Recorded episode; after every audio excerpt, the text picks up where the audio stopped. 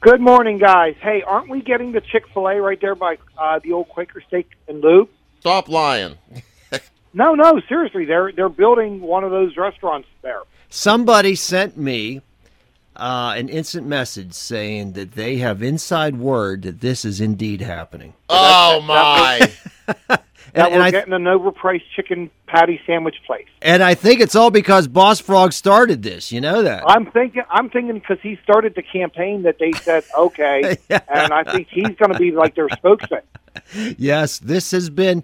This is in the initial You guys are stages. pulling a joke on me. no, no, no, no. No, I- we're serious. Somebody You're gonna get sent- to dress up like a Chick Fil A sandwich. somebody sent.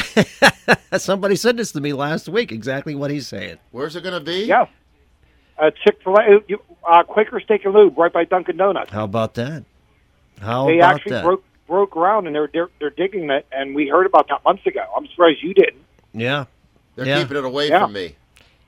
I'll get to the bottom of this. Well, you could do the live broadcast from there. How's Wouldn't that be? I, I think he's on to something. Where's Senator Langerholt when I need him? that? Or Oh, you, you know what? You could do. Why don't you do the live broadcast from the drive-through?